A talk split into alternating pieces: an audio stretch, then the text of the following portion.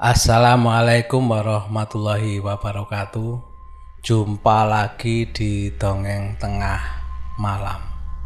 Salam sehat buat semuanya. Semoga selalu dalam lindungan Tuhan Yang Maha Esa dan dijauhkan dari segala mara bahaya, serta selalu diberikan kemudahan dan kelancaran. Amin.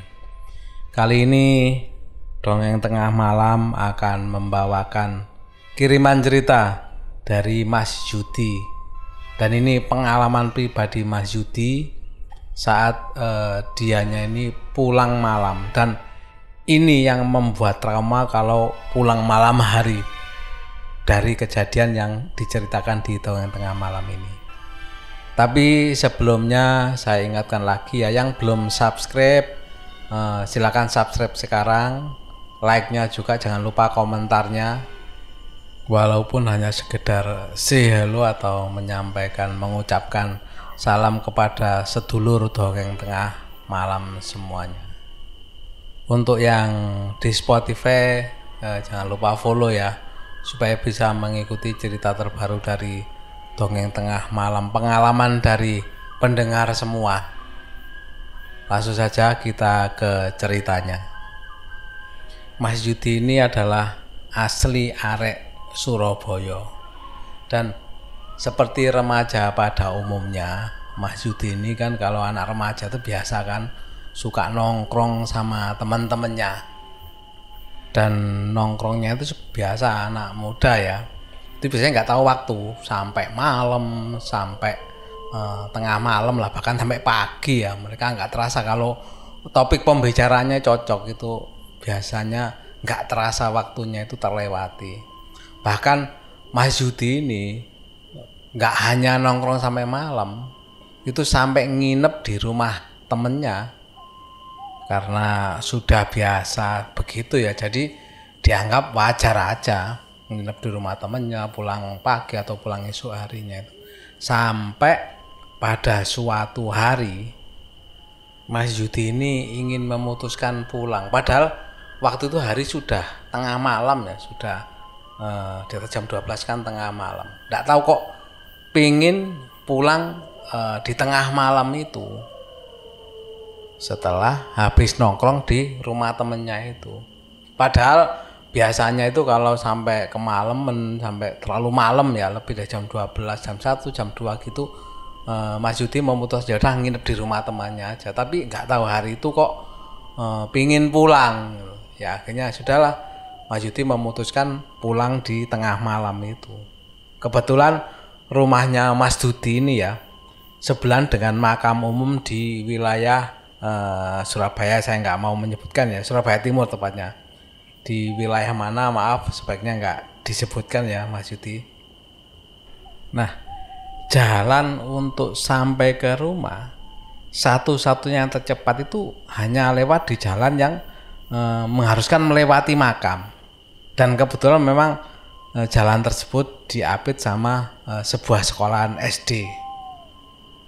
Pada waktu itu Mas Yudi memang pulang sendirian kan malam-malam, sekitar ya jam 1:30 lah malam, mengendarai motor Mas Yudi.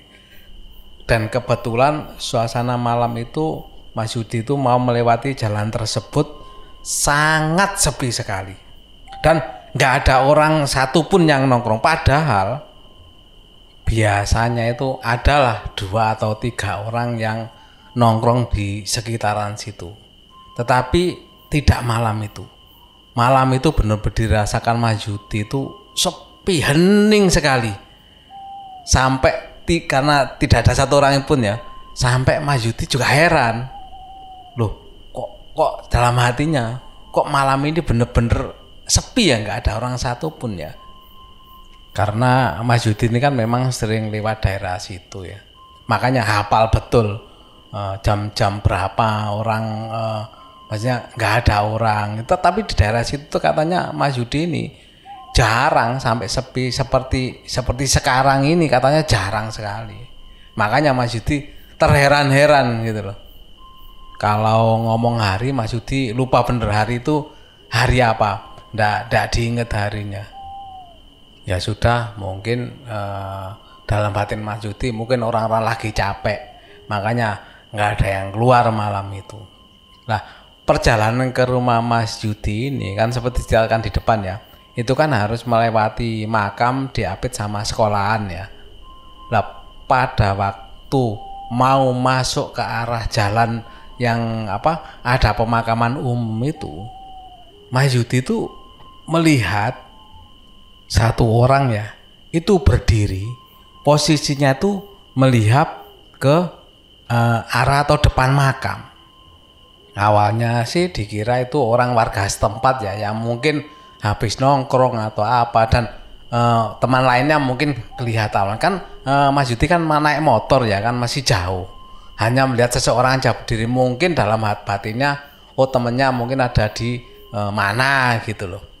Kan semakin lama semakin dekat, pada waktu makin dekat itu ternyata Mas Yudi hanya melihat ada satu orang itu, tapi Mas Yudi masih berpikir oh mungkin ada orang yang kencing di depannya atau di temboknya sekolahan SD itu, masih mungkin ya, karena kan masih belum sedekat, belum lihat dengan jelas, karena kan malam kan nggak terlalu terang juga pemandangannya, dan yang terlihat jelas kan lihat kepalanya aja dari jauh bahwa itu ada orang di situ. Tetapi arah pulang Mas Yudi ini kan harus melewati jalan yang diapit makam sama sekolahan SD itu, otomatis Mas Yudi nanti kan melewati orang itu. Tetapi karena masih belum ada terpikir itu apa, masih nggak ada bayangan bahwa itu bukan manusia, masih belum ada bayangan. Cuma was-was itu mesti ada lah. Karena harapannya jangan sampai itu orang jahat gitu. Masih berpikir bahwa itu mungkin orang kampung atau warga daerah situ. Dan sewaktu semakin dekat melewati orang itu, barulah Mas Yudi ini bisa melihat dengan jelas bahwa ternyata orang tersebut itu kepalanya ya itu banyak mengeluarkan darah dan hanya berdiri diem saja di situ seperti patung lah. Nah, pada waktu Mas Yudi melihat dari dekat, barulah Mas Yudi sadar bahwa tidak mungkin ada orang berdiri seperti patung dengan berdarah-darah seperti itu. Dan otomatis refleks ya Mas Yudi kan kaget dan takut. Langsung aja Mas Yudi langsung tancap gas supaya segera bisa melewati orang tersebut. Dan juga saking takutnya ya Mas Yudi ini, itu nyetir tancap gas itu sambil tangannya itu bergetar. Ya maklum lah, orang kalau baru pertama ngelihat itu kan ketakutannya kan ya trauma berlebihan lah, sampai tangannya bergetar nancap gas itu saking takutnya. Setelah sampai rumah, motor langsung ditaruh, nggak tahu wis pokoknya nggak berpikir, tenang lah, Jokang langsung masuk kamar. Setelah agak lama barulah Mas Yudi ini bisa mengontrol dirinya dan agak tenang. Dan pada waktu tenang itu Mas Yudi baru ingat bahwa sebelumnya itu memang ada kabar bahwa ada warga yang baru kecelakaan dan dimakamkan di makam itu. Dan berarti jadi bertanya-tanya gitu lah, apakah itu arwah dari warga yang kecelakaan tersebut atau bukan. Karena yang pasti pada waktu itu memang benar-benar sepi, nggak ada orang sama sekali. Atau mungkin ya, mungkin orang-orang nggak berani keluar, mungkin juga mengalami kejadian yang sama dengan Mas Yudi alami ini.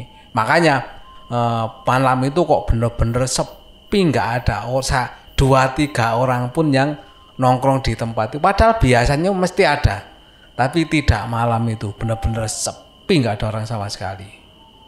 Semenjak saat itu Mas Yudi ini merasa trauma, benar-benar trauma kalau malam hari melewati jalan yang diapiti makam sama sekolahan tersebut. Kalau sendiri tentunya ya. Jadi kalau sendiri malam-malam Mas Yudi rela memutar walaupun jalannya agak jauh, mendingan lewat memutar untuk sampai ke rumah.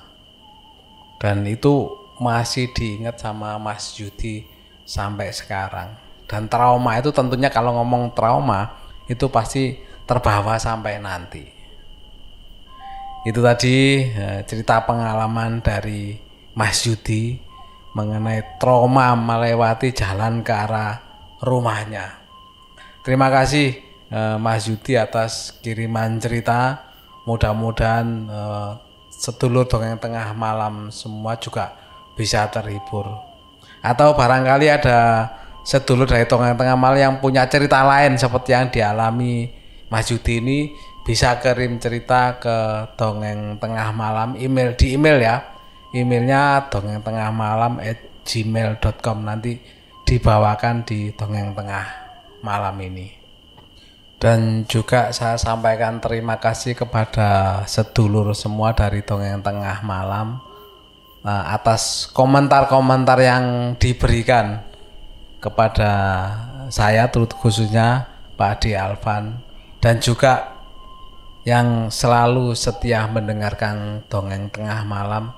Saya sampaikan terima kasih atas dukungannya supaya Dongeng Tengah Malam ini tetap bisa menemani sedulur semua. Dan sekali lagi saya ingatkan yang belum subscribe ya, monggo di subscribe dulu, terus diberikan komentar-komentarnya, menulis komentar dan like-nya. Yang di Spotify jangan lupa follow supaya tetap bisa mendengarkan cerita terbaru dari Dongeng Tengah Malam. Semoga sedulur semua bisa terhibur dengan cerita dari Dongeng Tengah Malam, dan saya akhiri, wassalamualaikum warahmatullahi wabarakatuh.